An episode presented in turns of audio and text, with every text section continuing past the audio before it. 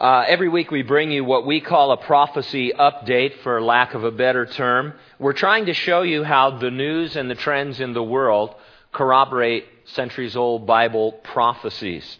So that if you read your Bible, you know, uh, prophecy students always say if you read your Bible and the newspaper, uh, you see similarities, and that's more true than ever. Uh, we talk a lot about the advancement of technology, and especially technology that corresponds to the dreaded mark of the beast. Most everyone, believer and non-believer, has heard of the mark of the beast.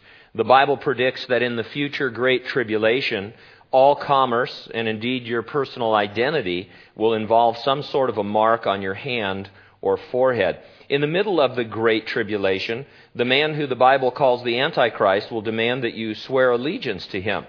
He'll control that system involving this personal mark, and if you don't swear your allegiance, you'll be cut off and you won't be able to buy or sell anything.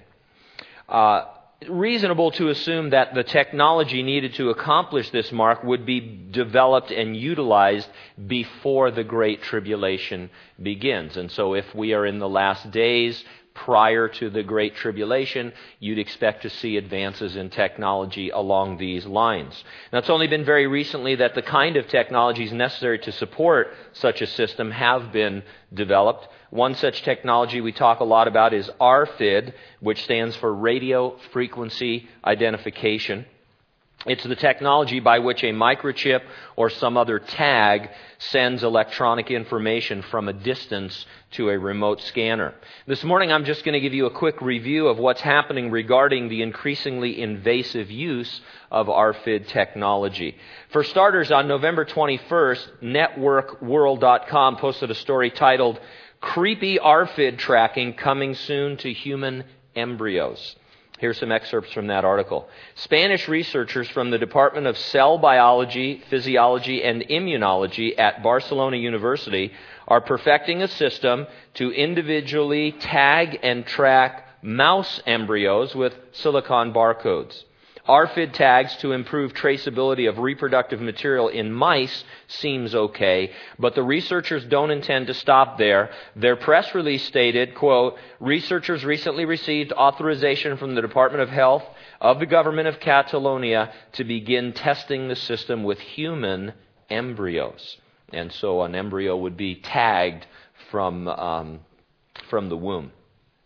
Did you ever wonder, switching gears here, did you ever wonder why sponges sometimes get left behind in surgery? It, they do. Well, I, I always want, uh, this is a daily wonder for me, uh, but uh, sponges, it turns out, sponges mold into different shapes and become the same color as the fluid absorbed, making them difficult to see while you're conducting surgery. At the University of North Carolina School of Medicine, researchers implanted R F I D tags in surgical sponges that, if left behind in a patient, could cause infections and may require additional surgery. The R F I D sponges were used in sixteen hundred operations. And so if you have the tag in the sponge, and then as they're sewing you up, the remote scanner goes off and lets you know that there's a sponge still inside uh, that needs to be removed. Have you heard of digital memorials? A November tenth web article explained them like this. The e-tomb is a it's a high-tech tombstone for the information age. Memorable data such as blog posts, tweets, and websites are uploaded into the tombstone, which is equipped with solar panels and Bluetooth, allowing family members to access the information via their phones using R F I D. And so if you see somebody out at the cemetery with their phone out, they're not being disrespectful. They're accessing electronic information from the tombstone. Way back in January of two thousand seven, I want to throw this in. Somark Innovations announced biocompatible R F I D ink, which can be used to tattoo cattle and laboratory rats and can be read through animal hair. This is a passive R F I D technology containing no metals.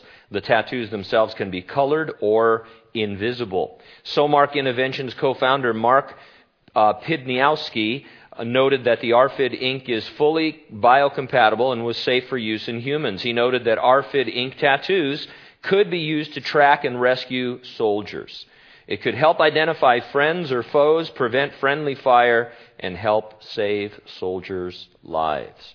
On November sixteenth, E S P N posted a story titled, R F I D Use Raises On-Slope Privacy Concerns. You skiers, take note. Radio frequency identification has revolutionized the ski industry. Instead of fumbling with frozen fingers, skiers and snowboarders can now move through scanners, letting R F I D chips embedded in lift passes open gates before them. The Guardian Weekly, which is a British publication, says, Uh, or they reported, I quote, that nearly one hundred fifty maternity units in hospitals worldwide use active R F I D wristbands on babies to prevent swaps or kidnapping. In France, people had major privacy invasion issues, and plans to R F I D tag babies in nurseries were dropped. About three hundred thousand babies were fitted with R F I D bracelets in two thousand nine. In Portugal and Brazil, laws were passed to require R F I D tracking of newborns. The Network World dot com article we cited to start with also reported, and I quote, R F I D technology will only continue to increase. Researchers predict revenue for R F I D systems to grow more than sixteen percent, expecting the R F I D market to make about five point three billion dollars by the end of twenty eleven.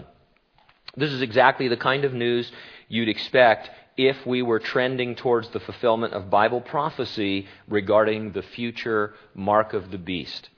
I always remind you that although we follow the fulfillment of Bible prophecy, we're not waiting for any particular prophecy to be fulfilled. Jesus promised the church, believers of the age in which we live, that he would come to resurrect and rapture us Uh, at any moment. It's an imminent event. Nothing has to be fulfilled before that takes place.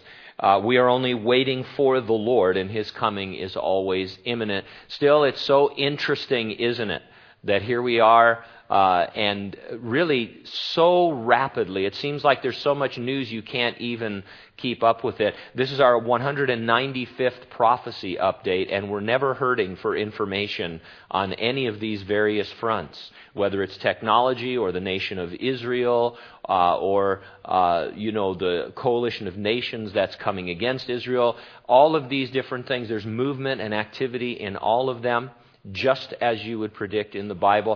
And I think really, I've said this before, but what blows my mind the most, uh, you know, if you watch educational television, History Channel, Discovery Channel, those kinds of things, uh, at least half of the programs now are about the end times. Uh, now, they don't take a Christian perspective, but they talk about things like the tribulation and the Antichrist and the mark of the beast and, and all of that. They think there's hope that we can climb out of this, but uh, it's become mainstream to talk about these things.